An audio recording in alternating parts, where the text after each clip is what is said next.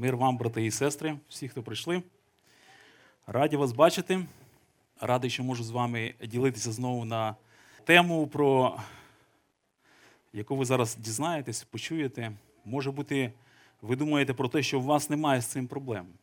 Може, ви так думаєте, що у вас з цим немає проблем, але насправді моя ціль це те, щоб ви усвідомили, що у вас є серйозні з цим проблеми і бігли до Христа і Євангелія, яке має силу, яке має порятунок для вашого життя. Е, ось недавна ситуація. Ситуація була така: з двома братами з реабілітації, з Дімою і ще з одним братом, який уїхав у Львів, ми вирішили зробити шафу для закруток у мене вдома. Все здавалося добре, робота починалася йшла. І тут в один момент наш друг Пашка, який живе зараз на центрі реабілітації, він телефонує мені каже: Ваня, я зараз під дверима центру реабілітації, у мене нема ключів. Ключі якраз були у мене. Приходи і відкривай двері, тому що я тут чекаю. І якраз в розгарі цієї роботи, робота кипить, розумієте, да? І я зараз ну, якби, кажу, Паша, я добре, я через 10 хвилин прийду. Обязательно, тобто принесу тобі ключі, все, проблема рішиться. Ми сідаємо в ліфт, збираємося з братами.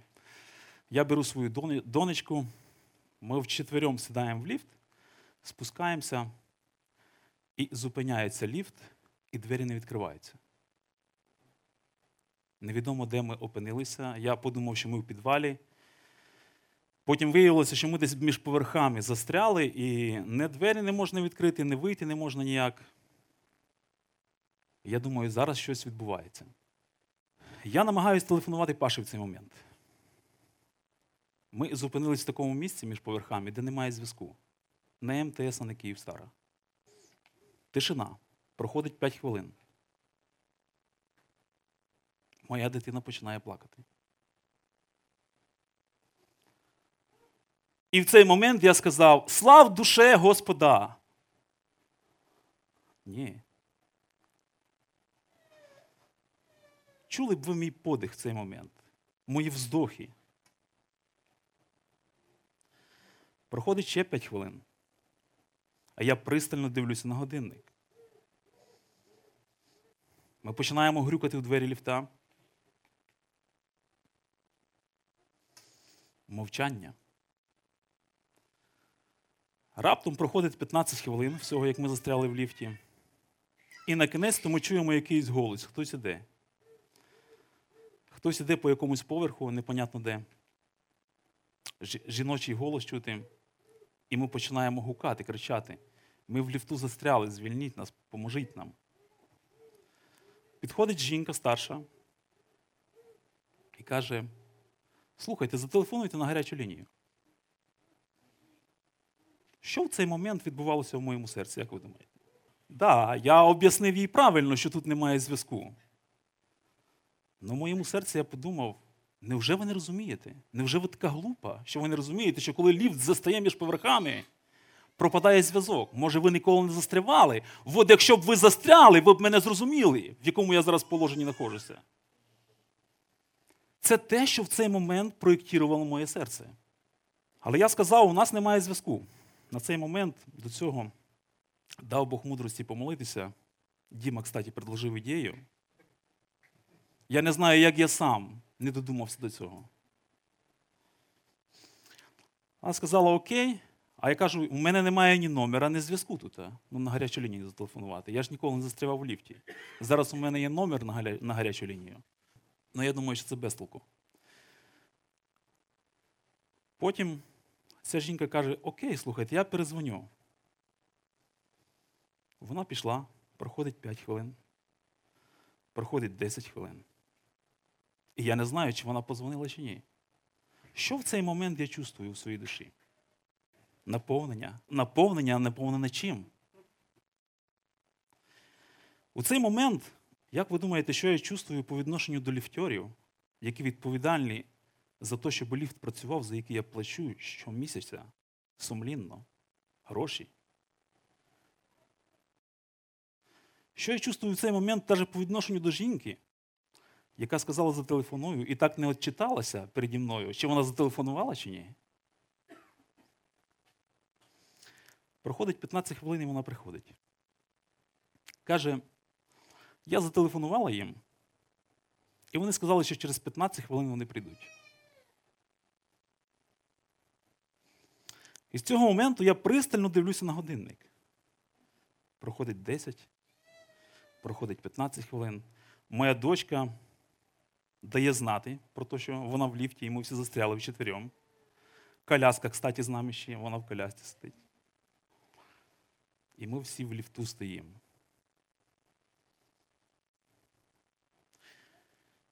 Проходить 20 хвилин, проходить 30 хвилин. Що в цей момент я чувствував, друзі? Що б ви чувствували в цей момент, якщо б ви оказалися в такій простій практичній ситуації? Потім ліфтори приходять через 40 хвилин, нас звільняють. І коли ми вийшли, пізніше, трохи, коли вони наладили ліфт, я починаю їм говорити, я починаю їм жалітися. Я застряв у ліфті, я з своєю дочкою. Я то, я то ладно, но вона. Це ж ціла проблема, це ж купа, купа проблем. І вони знаєте, що мені кажуть? Ми дамо вам номер гарячої лінії. Ви зателефонуйте. І ми постараємось наступний раз, якщо ви застрянете, вчасно прийти вам на допомогу.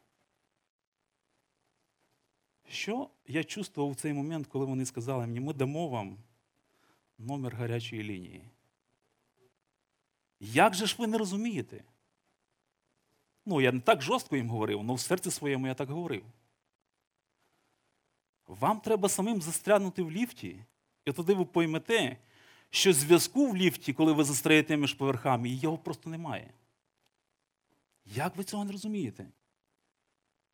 І після десятого разу об'яснення, що зв'язку в ліфті немає, вони на кінець почули. О, та ж то безполезно давати номер гарячої лінії. Друзі, що ви відчуваєте в цей момент? Відчували, коли дивилися кадри того, що відбувається в Білорусі? Як страждають люди, мирні мітингувальники, яких б'ють ОМОНовці?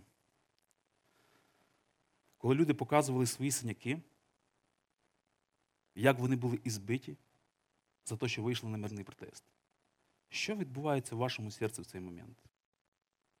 Ви знаєте, я хотів би сказати, що в мене немає з цим проблем. Але я прошу вас, церква, молитися за мене, за Івана. Я потребую вашої молитовної підтримки, щоб то, про що я буду проповідувати, щоб мої слова відповідали моєму життю. Вірніше, щоб моє життя відповідало моїм словам, тому що я вчу. Тому що я бачу, що часто то, чому я вчу, моє життя не відповідає. Я можу розказувати, говорити. І в цьому є моя проблема. І мені в цьому треба ваша молитовна підтримка. Моліться за Джона. Я не знаю, чи ви маєте проблеми у цій сфері, у сфері гніву. Ми сьогодні говоримо про гнів. І тема, про яку ми з вами поговоримо, як скласти зброю людського гніву. Як скласти зброю людського гніву? Давайте ми з вами прочитаємо текст. Послання до Якова. Оцей текст з першого розділу з 19 по 25 вірш. Отож, мої брати люби, нехай буде кожна людина швидка послухати, забарна говорити і повільна на гнів. Що важче слухати чи говорити? Де важче бути повільним, де легше бути швидшим? Бо гнів людський не чинить правди Божої. Тому то відкиньте усіляку нечисть і залишок злоби, і прийміть із лагідністю всіяне слово. Зверніть увагу, прийняти слово, яке вже всіяне. В серці воно вже всіяне, його треба прийняти ще. Це він до віруючих людей говорить. Що може спасти ваші душі, це слово. Будьте ж виконавцями слова, а не слухачами самими, що себе самі обманюють. Бо хто слухач слова, а не виконавець, той подібний людині, що риси обличчя свого розглядає у дзеркалі. Бо розгляне себе та й відійде, і зараз забуде, яка вона є. А хто заглядає в закон досконалий, закон волі, і в нім пробуває, той не буде забудько слухач, але виконавець діла, і він буде блаженний у діянні своїм. Давайте, друзі, поговоримо з вами на цю важливу тему, як скласти зброю людського гніву. Ми сьогодні з вами подивимося на декілька моментів. Ми подивимося взагалі на особливості гніву. Ми подивимося з вами на природу гніву. Дамо моральну біблійну оцінку гніву. І дамо вихід Євангелія, вихід із цієї проблеми через Євангеліє. Як вирішити євангельську цю проблему, яка є? Перше, що каже Яків, він велить, будь повільний на гнів. До речі, як скласти зброю, один із моментів, щоб зброя перестала стріляти, наприклад, якщо у вас є пістолет, якщо ви його розберете по частям, він не буде стріляти. Це один із шляхів. Ми сьогодні попробуємо з вами розібрати по кусочкам гнів. Як він виражається, яку він форму має і так далі. Яків каже, це повеління будь повільним на гнів. Це наказ. Кожний чоловік на російській мові да буде. Або хай буде. Це, це правильно, це так має бути. Гнів, по-перше, друзі, більше, ніж фізіологічний прояв. Але гнів це і фізіологічний прояв. Гнів властиво проявляти себе на рівні фізіології. Я не знаю, як у вашому житті проявляється гнів. Ось є деякі симптоми по фізіології. Почервоніння обличчя. У кого з вас червоніє лице, коли ви гніваєтесь? Запитайте в сусіда, запитайте в свого чоловіка, дружини, людини, з якою ви живете. Викид адреналіна, напруга м'язів, біль шлунку, нервова напруга, розширення ніздрів, регулярне і гучне дихання, приливи крові, температура. До речі, коли Біблія описує гнів, вона часто має на увазі, якщо в старому заповіті використовуються в оригіналі слова палаючий і ніздрі. Це все, що пов'язано з гнівом. У новозавітньому в оригіналі написано паруючий або опухший. В грецькому зустрічаються такі слова, які несуть іменно таку смислову нагрузку. Відображає це ідею підвищення температури, опухання очей і обличчя. Як це проявляється у вас, друзі? Запитайтеся в когось, щоб по зовнішності, може хтось вам поміг приділити. Подумайте, як це, які відчуття є у вас. Але гнів це більше, ніж фізіологічні прояви. Гнів це емоційний спалах. Коли люди гніваються, вони переживають певні емоції. В цей момент, коли я опинився в ліфту, я переживав певні емоції. Я неспокійно собі, о, окей, ну, оказалося в ліфту, ну окей. Так є добре. Ні. Можливо, першу хвилину, так можна сказати. Але коли ти чекаєш, коли хтось каже, я злюся, ми схильні в першу чергу думати про бурні емоції. Люди відчувають справжню бурю в своєму тілі. Одна дівчинка сказала: Я не злюся, я просто звожу рахунки. І ця 16-річна дівчинка пояснила своє відношення до батьків. І при цьому від її жорстокого погляду мороз пробігав по шкірі, коли вона спокійно розповідала, як вона задумувала проти них зло. Це емоційний внутрішній спалах. Гнів це більше, ніж емоційний спалах, друзі. Гнів це судження. Гнів це те, що відбувається в наших думках, у нашому серці. Гнів залучає всі аспекти внутрішньої діяльності. Він залучає наш розум, уяву, пам'ять, совість, все, що в нас є, всю внутрішню людину нашу. Навіть якщо гнів не виражається в словах або діях, він може заповнювати думки. Розгніваний може думати, ти глупак, або це несправедливо. Або почекай, скоро отримаєш по заслугам. Внутрішня відеокамера це дуже важливий абзац, друзі. Вдумайтесь в нього. Внутрішня відеокамера постійно програє ретельно відібрані і відредактовані кліпи того, що відбувається. прикрашені корисними коментарями і уточненнями, які доводять законність удару у відповідь. Більшість кліпів такого плану представляє собою повну систему кримінального правосуддя. Це внутрішнє. За виключенням адвоката для того, кого ви звинуватили. Захоплюючі сцени програються в судній палаті розуму. Тут судна палата, нижня наша. Людська. І в цій палаті ми крутимо ці кліпи, кліпи помсти і розправи над нашими обідчиками. І це гнів. Це не просто. І це те, що відбувається перед Богом. Тому що коли ми кажемо, і коли Біблія каже серце перед Богом, то Бог звертає увагу і його погляд пристально залучений до того, що відбувається і фільмується в серці у вашому розумі. Ви ж не просто так ображені. Ви здійснюєте помсту. І коли ви не можете здійснити цю помсту фізично, тому що у вас цільонок не вистачає, тому що у вас ресурсу не вистачає, тому що немає судебної системи у світі, можливо, або в вашій країні, або в місті.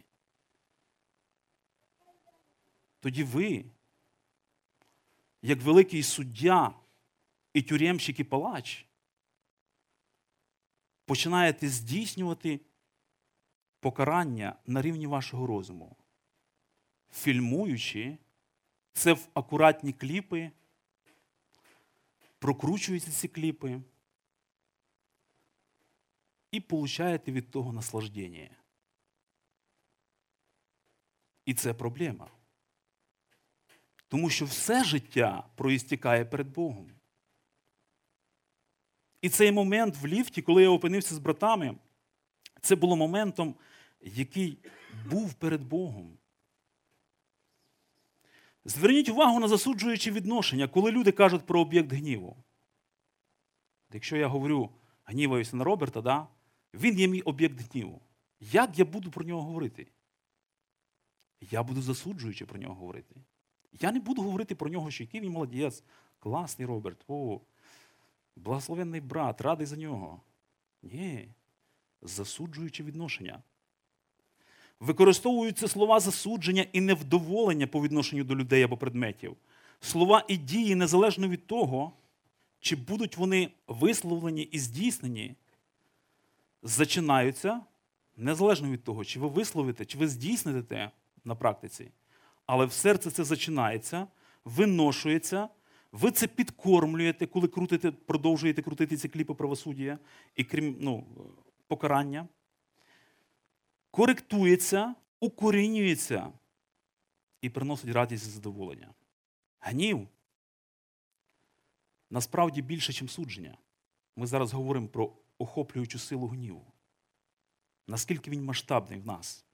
Гнів це вчинки. Бог щоденно виявляє велику силу, що стримує і не дає проявитися многим цим кліпам в реальності, які ми крутимо з вами в нашій голові. Бог не дає совершитися тому кримінальному правосуддю, яке ми, як судді і великі повелітелі, накручуємо собі в нашій голові. Бог по своїй благодаті не дає цьому звершитися. Він рубає на рівні зародиша, на рівні нашого плану, на рівні нашого того, що ми вже зачали тут, думаємо, хочемо винести, і Бог не дає цьому статися. Бог по своїй любові і милості, Він такий. Гнів це те, що ми робимо. Гнів переходить в дії. Ми запускаємо ракети, закладаємо міни, моримо голодом нашого ворога. Гнів проявляється в сарказмі.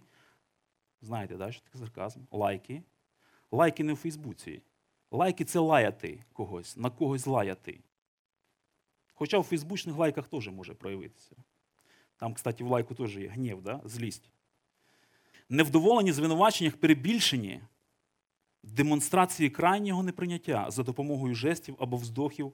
Як ай, ну, ти завжди.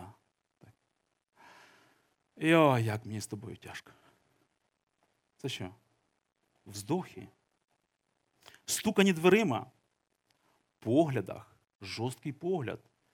Я тобі нічого не скажу, але я на тебе так подивлюся, що ти поймеш, що я до тебе чувствую в цей момент. Стукані дверима, не так, як зараз стукнули дверима. А так, ви знаєте як? Скандально.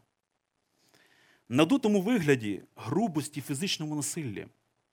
Ви виявляєте гнів, друзі, ми з вами всі, усім своїм єством. Гнів посилює багато інших проблем. Наприклад, люди кажуть, я п'ю, щоб заспокоїти злість. Або я закурю, щоб заспокоїти злість. Коли чоловік не пив, він був дуже вороже налаштований по відношенню до своєї жінки, начальника на роботі. Але як тільки йому дали випити, жизнь наладилась. Все стало прекрасно. Ну це є проблемою. Жінка пила, так виражаючи свій гнів по відношенню до релігійних законницьких принципів своїх батьків. Вона виросла в християнській сім'ї. І опозорити всіх, і опинитися на вулиці із змарнованим життям. Це була її ціль, і це була формула бунту, який вона вибрала для себе. І зато я вам докажу, що я буду жити по-другому, ніж ваші принципи. Добрі батьківські. Наступне, друзі, багато перелюбу у світі, зради подружньої відбувається з метою поквитатися. Я знаю, що ви, можливо, знайомі з такими прикладами. Коли людина, коли чоловік або жінка йде направо або наліво, не йде до свого чоловіка і дружини, а йде далі, тільки з метою, щоб поквитатися, розплатитися, відомстити. Я тобі відомщу. Самоправедність, розповсюджені самозвинувачення. Я не можу повірити, що я так глупо вчинив. Як я міг таке зробити? Я Іван? Я богослов. Або я віруючий стільки років. Як я міг вчинити таку глупость? Ви знаєте, що за цим стоїть, до речі, питання? За цим стоїть велика самоправедність. І то, про що Саша проповідував минулу неділю. Тому що насправді я дуже хорошого мнення про себе. Коли я кажу, як такий я, як Іван, міг так глупо вчинити. Це ж самомнення високе про себе. Це ж гордость. І я починаю гніватися на себе. Я самозасуджую себе. Я починаю критикувати себе. Я можу навіть самоістязати себе.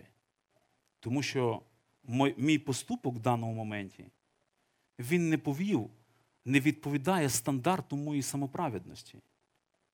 І так як я собі признав, який я маю бути хороший в цей момент. Я пам'ятаю, коли одного разу, і це, до речі, кілька разів я помічав за собою, у мене були складні розмови. Складні розмови, в які я вчився терпеливо і негнівно реагувати.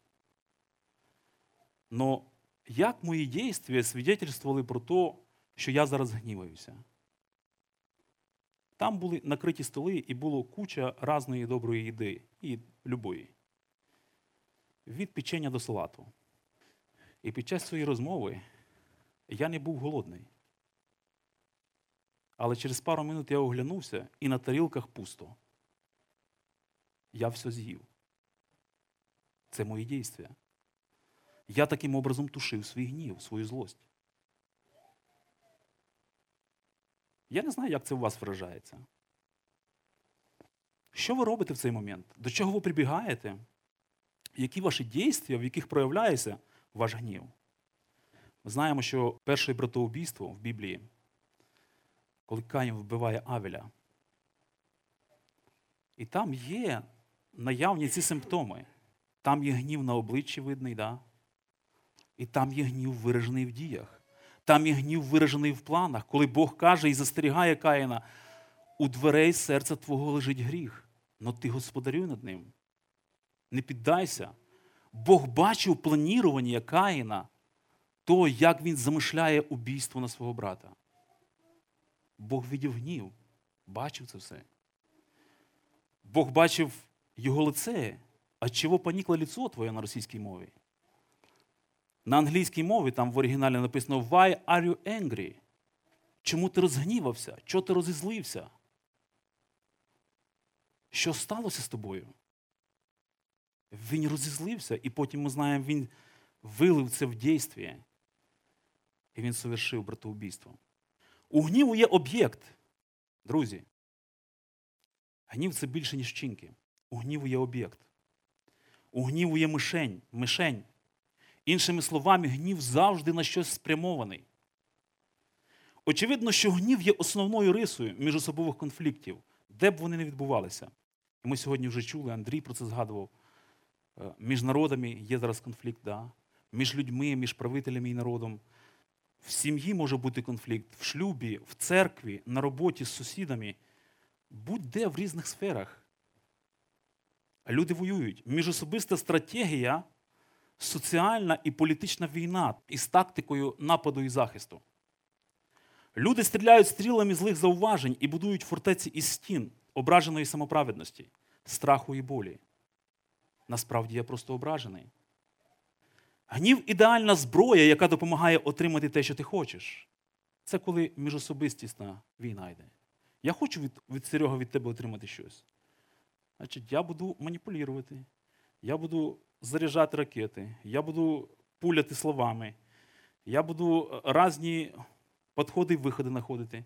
Все для того, щоб схилити до того, що я хочу отримати в цей момент. Гнів виявляє тиск, залякує, маніпулює. Зазвичай гнів виявляється в міжособових конфліктах, але не обмежується ними, друзі. Гнів пов'язаний із стосунками з Богом. Насправді гнів є завітний. Гнів це більше, ніж просто міжособистісний конфлікт. І то вище перераховане, що ми говорили. Гнів, він є завітний. Він розкриває наші стосунки з Богом і ту війну, яка відбувається в цих стосунках. Багато людей гніваються на Бога. Враховуючи гріховну природу людини, гнів на Бога розповсюджене і логічне явище. Але це смертельне нещастя. Ви можете бити осла як Валаам. До речі, в числах, в 22 розділі про це написано. Можете прочитати вдома цю історію, я не буду зараз її розказувати много. Він же злився на свою ослицю. Але насправді, злячися на свою ослицю, виражаючи гнів і побої на свою ослицю, він на кого гнівався? До кого він виражав свій гнів? Він виражав свій гнів на Бога. Тому що Бог зупинив ослицю. Він злиться на ослицю і б'є її. Ослицю, яку зупинив Бог, і ослицю, яку, яка спасає йому життя в цей момент. Уявіть собі, він виливає на неї свій гнів. Ви можете гніватися, як Йона, який сидить під кустом, коли гріє сонце, і був холодок, він нормально себе чувствує. Но Бог зробив так, що червак, коли підточив дерево, сонце почало палити на його голову. І він написано сильно огорчився, він розгнівався, він розлютився в тій ситуації. І він просив собі смерті. Друзі, коли ви гніваєтеся на неживі предмети, на вашу машину, це не ослиця, це машина. Це все на все желізо. А коли ви починаєте в це желізо стукати ногами, копати в колеса, шуркати ключами, тому що ви в цей момент не можете нічого з нею зробити, ви у цей момент виражаєте свій гнів проти Бога. Люди відносяться до Бога так, як вони відносяться до Божого створіння. З точки зору мотивації людського серця, любий гріховний гнів має безпосереднє відношення до Бога. Бог, якого я собі створив, існує для того, щоб дати мені все, що я хочу. Якщо з цим будуть перебої, то я буду палати гнівом на такого Бога. Не дивлячись на те, що багато людей вважає це нормальним виражати свій гнів на Бога. Але це смертельне зло, це неправильно. Це зрада, це гріх, це жах, це можливість або спроба зробити себе із, себе самого того же Бога. Це спроба упокорити Бога своїм власним бажанням, який має бути підкорений тому, що я хочу, і робити то, що я хочу. Це спроба зробити Бога хлопчика на побігеньках, який буде виконувати мою волю, і який буде діяти в цілях мого Іванового земного царства, а не Христового. Якщо я проклинаю жару вологість, я виступаю проти Бога. По-перше, я залишаю його як джерело життя, тому що веду себе так, ніби його не існує. По-друге, я веду себе так, ніби я сам є Богом, підносячи своє бажання комфорта на престол свого собственного царства. По-третє, моє нарікання говорить про те, що я критикую справжнього Творця за те, що він мене розчарував поганою погодою. Гріховний гнів, друзі, це заколот проти Бога і проти Його творіння. Хто такий Бог, проти якого Бога вчинений заколот? Нам треба це усвідомити.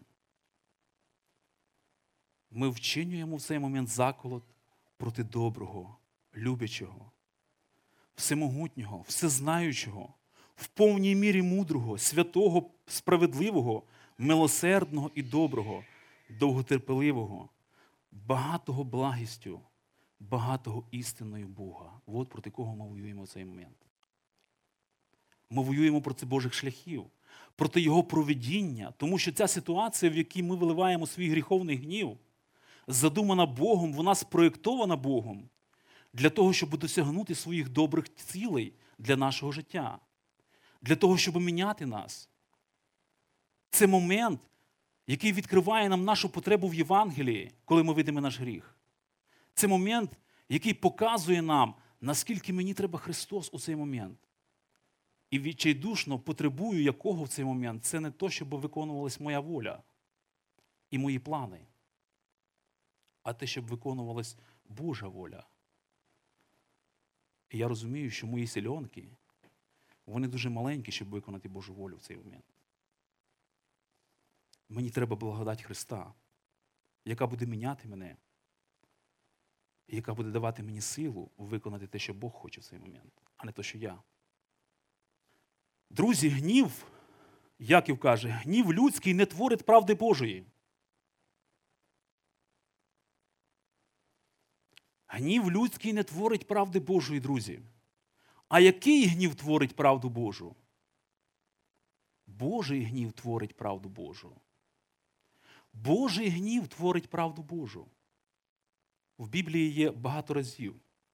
Це одна із силок, Римлянам 1.32, де Бог в своєму гніві творить свою правду.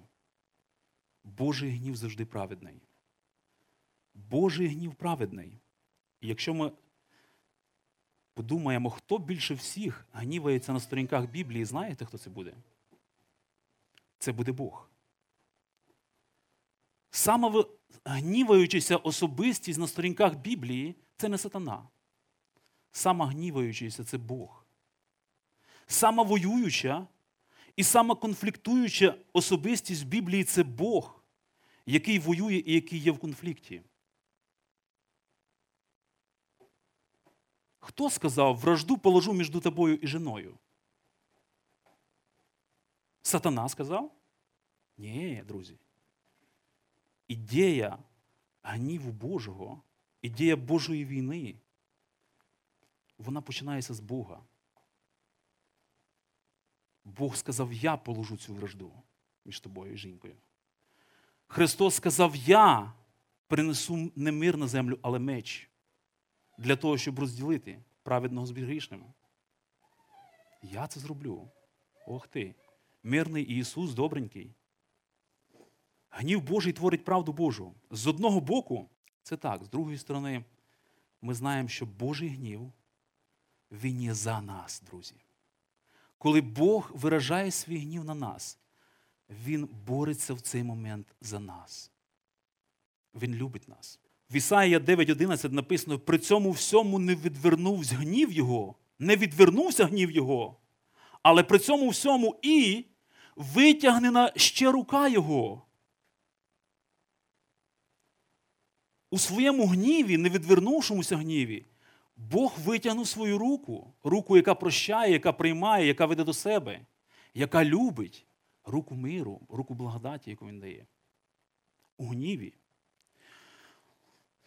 В посланні до римлян Павло, починаючи з 1.18, де він каже, відкривається всякий, е, відкривається гнів Божий на всяку безбожність і неправду людей, які чинять неправду, які подавляють істину неправдою.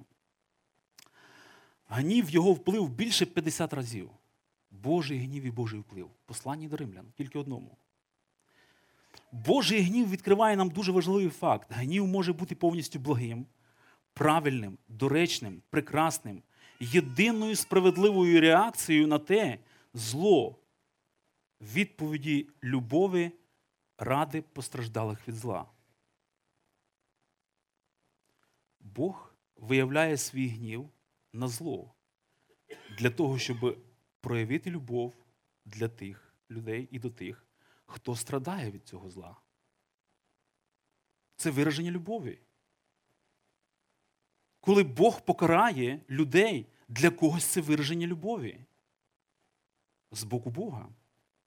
Бог є також самою люблячою особистістю в Біблії. Часто ми не бачимо, що Божий гнів і його любов знаходяться у повній відповідності між собою і діють разом.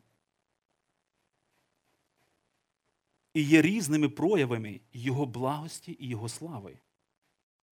Не розуміючи Божого гніву, ми не можемо зрозуміти Його любов.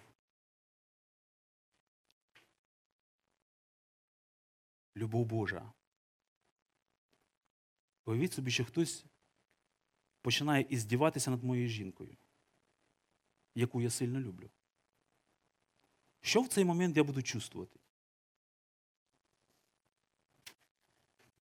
Що в цей момент проявиться? Якимось то образом не знаю, може проявитися воно, але проявиться любов до моєї жінки, яка терпить зараз, і проявиться мій гнів на того, хто іздівається над моєю жінкою, яку я люблю.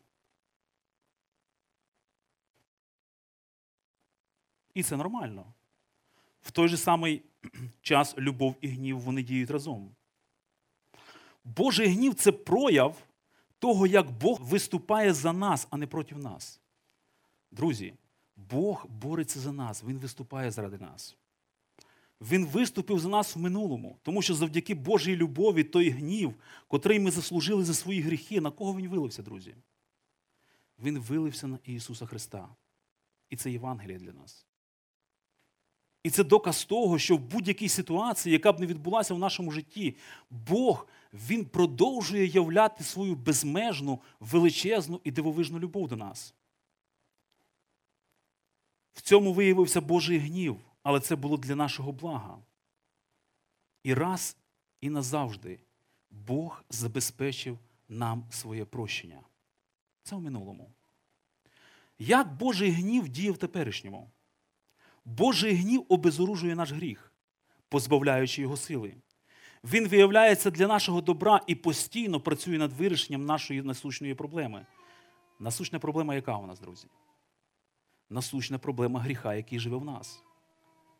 Якщо я підпадаю під владу гріха в якийсь определенний момент, і я продовжую жити під цією владою, і я продовжую практикувати цей гріх в своєму житті, а Бог мене любить.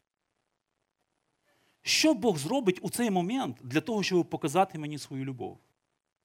Він зламає владу гріха у моєму житті. І для того, щоб зламати цю владу гріха, який на даний момент упокорено моє життя, як він буде діяти? А він знає, які методи вибрати. Для когось це репцентр, когось він позбавить здоров'я. Когось він позбавить із родичів смерті, життя, тобто, да? людина вмирає. Він знає, яким образом проявити безкінечну любов для того, щоб зламати владу гріха у нашому житті. Це в теперішньому. Бог любить. Бог являє свою благодать і любов. Ми знаємо, що в майбутньому Бог з любов'ю запевняє нас, що Він визволить нас від болі і страждань причиненої гріхами інших людей і нашими власними. від болі і страждань, які не тільки чужі люди причинили мені своїми гріхами, але і від тої болі і страждань, яку причинили мені мої власні гріхи, коли я був ним підданий. І це любов, і це благодать. Божий люблячий гнів вирішує проблему зла, віддаючи невимовну славу Богу і несказанно благословляючи нас. Він справедливо засуджує зло, Він руйнує в нас силу гріха, Він полегшує наші страждання. Який же, друзі, є гнів людський? Написано, що гнів людський, Яків каже, не творить правду Божу. А який ж тут людський гнів? Це не просто гнів, яким гніваються люди. Людський гнів це гнів, який притаманній нашій гріховній сутності. Людський гнів це той гнів, який притаманній нашій гріховній природі. До речі, Біблія каже, що Бог створив нас за своїм образом. І якщо Бог являється самою гніваючою лічністю у світі і у всій вселенній, то ми теж були создані для того, щоб відображати славу Його гніву у нашому житті. Ми були создані так Богом. Ми були создані Богом гніватися. Гніватися по Його образу, по якому Він нас создав. Але в результаті гріхопадіння все перевернулося. І ми більше перестали представляти Божий гнів. Ми успадкували гнів сатани. Наш гнів більше схожий на сатанинський, людський, я кажу, ніж на Божий гнів. Насправді я хочу промотивувати вас і сказати, що вам треба, нам всім, треба озброїтися Божим гнівом, роззброїти людський гнів і озброїтися Божим гнівом. Жити у Божому гніві, жити Божим гнівом по відношенню до всього творіння, яке є. І тоді ми будемо на правильному шляху. Гнів людський не творить правди Божої.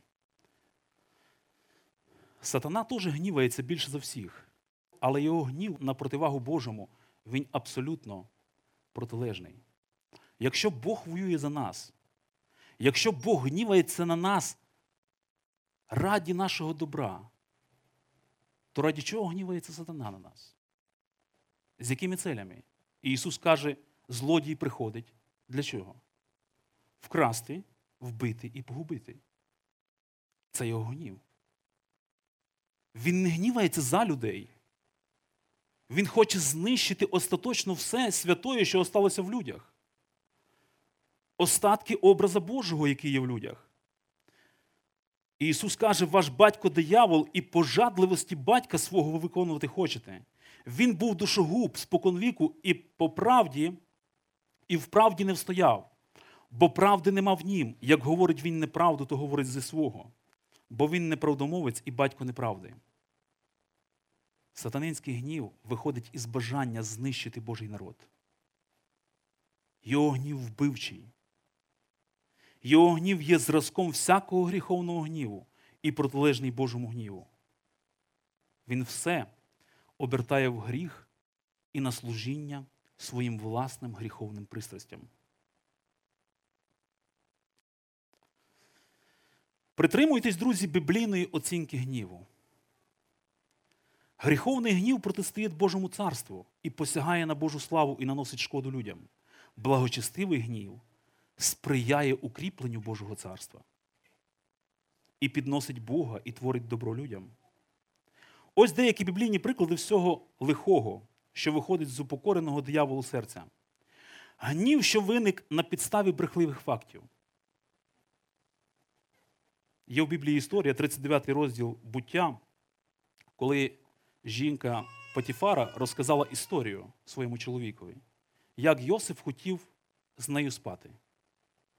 І в цей момент Потіфар, не довідавшись, нічого не проаналізувавши, написано, він запалав гнівом і кинув Йосипа у в'язницю. Це на підставі гніву брехливих фактів. Гнів, що зображує невинність. Подумайте в цей момент, якою невинною овечкою виглядала жінка Потіфара.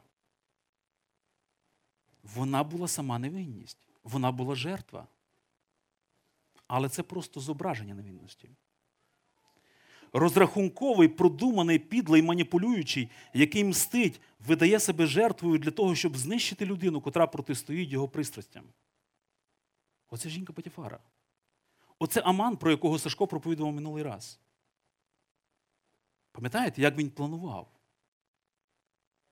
І Він у гніві планував всю ситуацію. Він задумував про те, винашував, як так зробити, щоб знищити Божий народ. Як так надошкулити цій людині, яка не хоче переді мною приклонитися? І в своєму гніві, який не ради Бога, а який ради себе самого, сатанинський гнів, він винашував цю ідею і потім хотів дати їй родитися. Але по своїй благодаті Бог не дав їй родитися цієї ідеї. Біблія каже про Мойсея, який запалився гріховним гнівом по образу сатани. Мойсея, кратчайший чоловік на землі написано. Коли прокляв народ і вдарив по скелі, енергія його гніву була спрямована проти Бога і його народа. Коли вода потекла із скелі.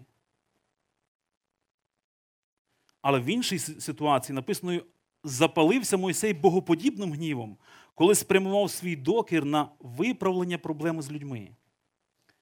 У цей момент, коли вони поклонилися золотому теляти, коли вони зробили ідолопоклонство, він піклувався про них.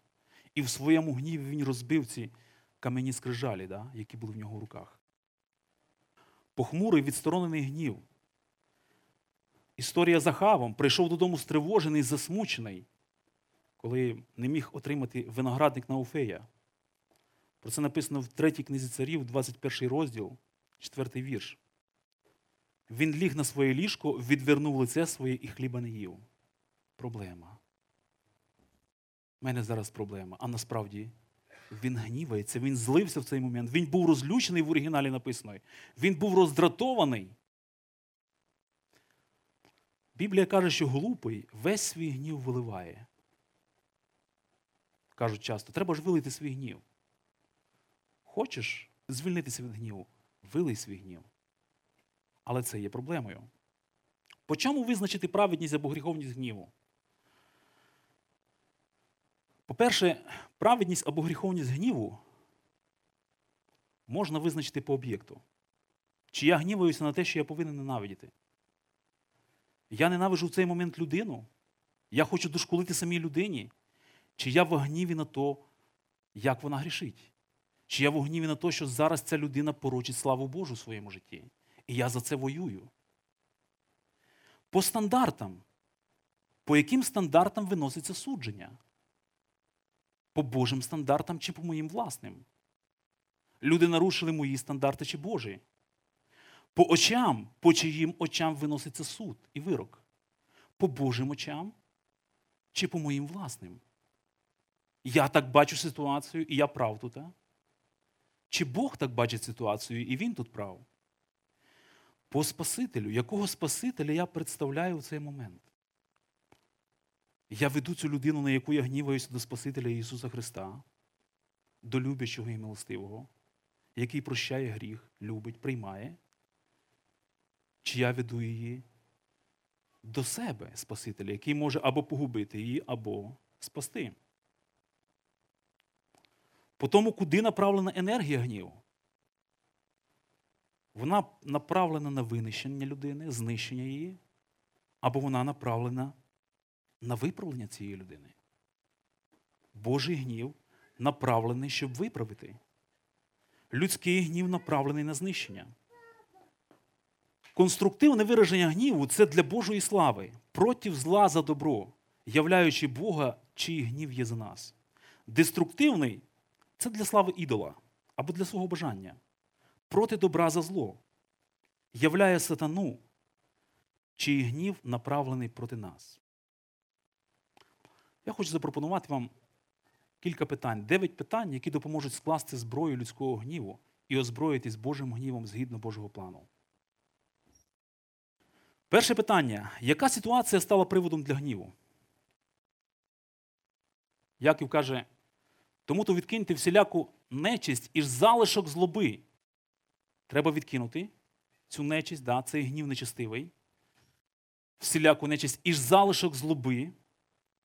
І треба прийняти з лагідністю всіяне слово, що може спасти ваші душі. Друзі, тільки слово може спасти наші душі.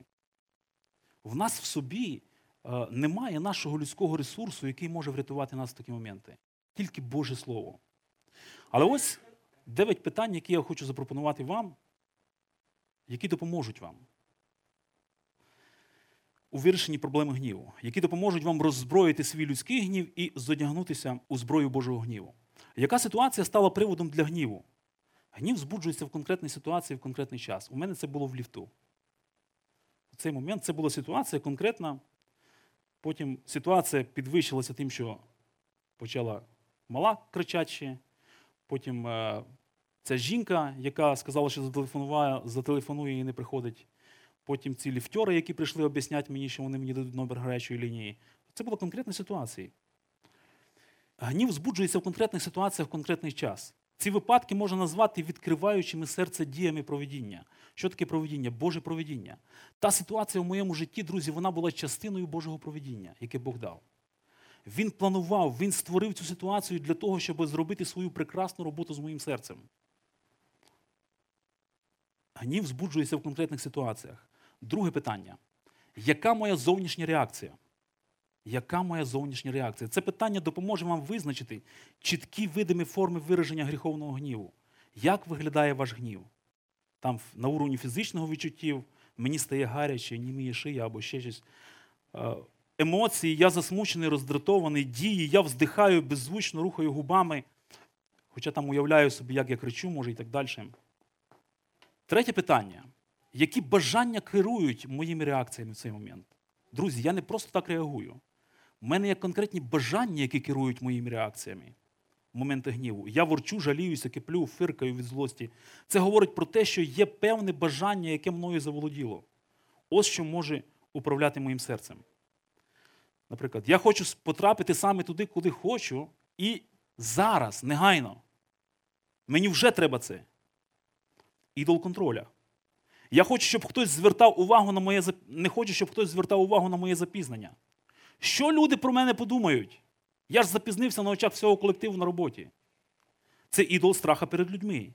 Я не повинен порушувати своє правило, приходити на роботу вчасно. Ідол самоправедності. Я не можу перед собою зрішити перед своїми стандартами. Це моя самоправедність говорить. Яка неправда підтримує ці реакції і бажання? Що відбувається в ваших думках? Чи проклинаєте ви подумки Міністерства транспорту міста Ужгорода, коли ви стоїте в пробках, маршрутки не їдуть так, як ви хотіли? Думаєте, що скажете співробітникам, коли прийдете на роботу пізно? Які наслідки? Збуджений гнів наростає по спіралі, продовжуючи все більше і більше проблем. Можливо, будуть фізичні наслідки, більш лунку, головний біль, напруга, іноді навіть буває смерть. Наступні питання, друзі, вони ведуть до біблійного рішення благодаті Бога, яким, який править усім цим процесом, як серцезнавець, він освячує і відновлює нашу душу. Прийміть, Яків каже, із лагідністю всіяне слово, що може спасти ваші душі. Прийміть всіяне слово. Перше, що є істиною. Що є істиною? Хто такий Бог? Що він робить у цей момент? Що він говорить у цей момент для мене? Ви будете на правильному шляху рішення гріховного гніву, коли навчитесь із довірою приймати суверенність Бога. Хто править, друзі, в цій ситуації? Хто правив в тій ситуації, коли ми з братами і моєю дочкою оказалися в ліфту? Хто правив цю ситуацію? Хто дав цю ситуацію? Бог. Бог дав цю ситуацію для мого же блага. І це є Євангеліє. Бог присутній був там. В цей момент активно він діяв.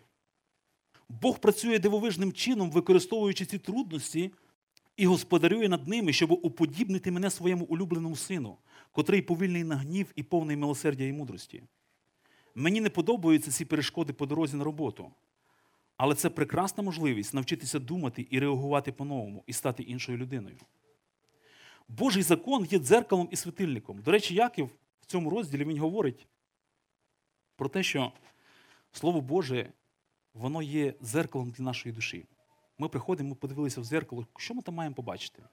Коли ми заглядаємо в зеркало, ми бачимо недостатки. Ми бачимо проблеми. Коли ми заглядаємо в зеркало Слова Божого, воно освітляє не тільки зовнішні наші дії, воно освітляє наші мотиви. Воно освітляє глибину нашого серця і показує нам нашу справжню проблему перед Богом, яка в нас є. І в той же час це ж саме слово, друзі, воно є для нас світильником. Світильник, яку функцію і роль виконує? Освітлює шлях, воно дає вихід, воно показує, освітлює ось, ось де тобі треба рухати, ось як тобі треба рухатися, ось до кого тобі треба рухатися в такі моменти, коли ти переживаєш приступи гніву. Рухатися до Христа. Це і діагноз, і напрямок, шлях вона направляє. Божа істина говорить про Євангеліє, отримавши докір в тому, що порушив перші дві заповіді по дорозі на роботу. Да, В таких, здавалось би, незначних подіях я бачу свої гріхи. Я бачу свій гріх. Євангеліє це місток між законом в якості зеркала і законом в якості світильника. Євангелії Бог прощає гріхи, восстанавлює мене духовно і дає силу бути іншим. Євангеліє дає мені благодать діяти мирно і благосклонно по відношенню до інших людей. Я не розпинаю їх, не кручу в себе кліпи помсти, розправу по відношенню до тих людей. А я даю милість цим людям, розуміючи, да, вони зараз можуть грішити, але я такий же самий помилований грішник, як і вони. І ту милість, якою помилуваний я в Ісусі Христі, я обов'язково захочу нести до тих людей, а не помсту, тому що я не Бог. Біблія каже, не мстіть за себе улюблені, да? дайте місце Божому гніву. До речі, Біблія каже, взагалі не гнівайтесь, не каже, не гнівайтесь. Біблія каже, у гніві вашому не грішіть. Не гріши туди, коли ти гніваєшся, а не не гнівайся. І в цьому тексті, який ми з вами прочитали, він не каже, що взагалі любий гнів це зло. Ні. Людський гнів не творить правди Божої, а не всякий гнів. Тому гнівайтесь правильно. Як я можу звернутися до Бога за допомогою? Бог являє себе, свої шляхи, шляхи надбання мудрості і вихід з глупості. Просто аналіз і правильне розуміння, коли я розумію, от я гніваюся, от у мене такі проблеми, воно не змінює мене. Мій гріховний гнів проголосив неправду і неправильних богів. Мені потрібно вирішити це питання з Богом, відновити покаяння і надбати повноту і задоволення в Христі. Тепер мені треба відвернутися від своїх пожадливостей. Мені треба відвернутися від своїх пожадливостей і діл плоті до Господа Ісуса, сповідуючи гріхи, просячи прощення, вірячи в Євангеліє, просячи мудрості і сил реагувати по-іншому. Абсолютна тотальна залежність від Ісуса. Ви не можете, ми, друзі, не можемо самі справитися з собою і своїм власним гнівом. Ми можемо тільки покластись на Господа і відчайдушно молитись, щоб Бог преобразовував наше серце і наше бажання в Його образ в цей момент, коли ми проявляємо гнів. Коли ми гніваємося, коли ми ще навіть не проявили його зовні, але ми вже внутрішньо відреагували гнівно. Це момент, коли нам треба бігти до Господа. Як я повинен вести себе в такій ситуації, щоб прославити Бога? Покаяння, поворот від моїх похотів. Віра в Христа виробляє конкретні зміни в бажаннях, думках, поведінці і емоціях. Я починаю по-другому реагувати. Тих, кого я хотів розпинати в своєму розумі, я починаю їх благословляти, я починаю з них молитися. Я починаю думати про те, як я можу стати інструментом благодаті і свідоцтва Євангелія в житті тих людей, на яких я гнівався. Це праведний Божий гнів. Які наслідки віри і послуху? Як ви думаєте, друзі, які наслідки? Наслідок єдиний, друзі, самий важний це преобразування в образ Христа. Коли ви йдете цим шляхом, ви починаєте відображати славу Бога, славу Христа. Ви починаєте відображати образ Божий. Це наша місія, це наша, наше призначення, з яким Бог створив кожного із нас. І в цьому є величезна надія для нас, друзі. Преображення в образ Христа. І остався висновок: склади зброю людського гніву за допомогою Євангелія і одягни зброю Божого гніву. І хай Бог у цьому нас благословить. Давайте помолимося. Господи, ми дякуємо Тобі за цей день, за Твою милість до нас. Ми дякуємо Тобі за те, що Ти створив нас за Твоїм образом. Ми дякуємо Тобі за те, що Твій гнів він неправедний. Але ми відчайдушно, Господи, просимо і молимося про те, щоб Ти давав нам усвідомлювати наші залишки гріховного гніву, який є в нас. І бігти до Євангелія, бігти до Ісуса Христа, який в силі змінити нас в ці моменти. Господи, благослови нас в цьому. Благослови нас мудро відображати Тебе, нашого Господа, любячого Спасителя і Ісуса Христа у нашому гніві, з турботою про інших людей і з любов'ю до Тебе. Амінь.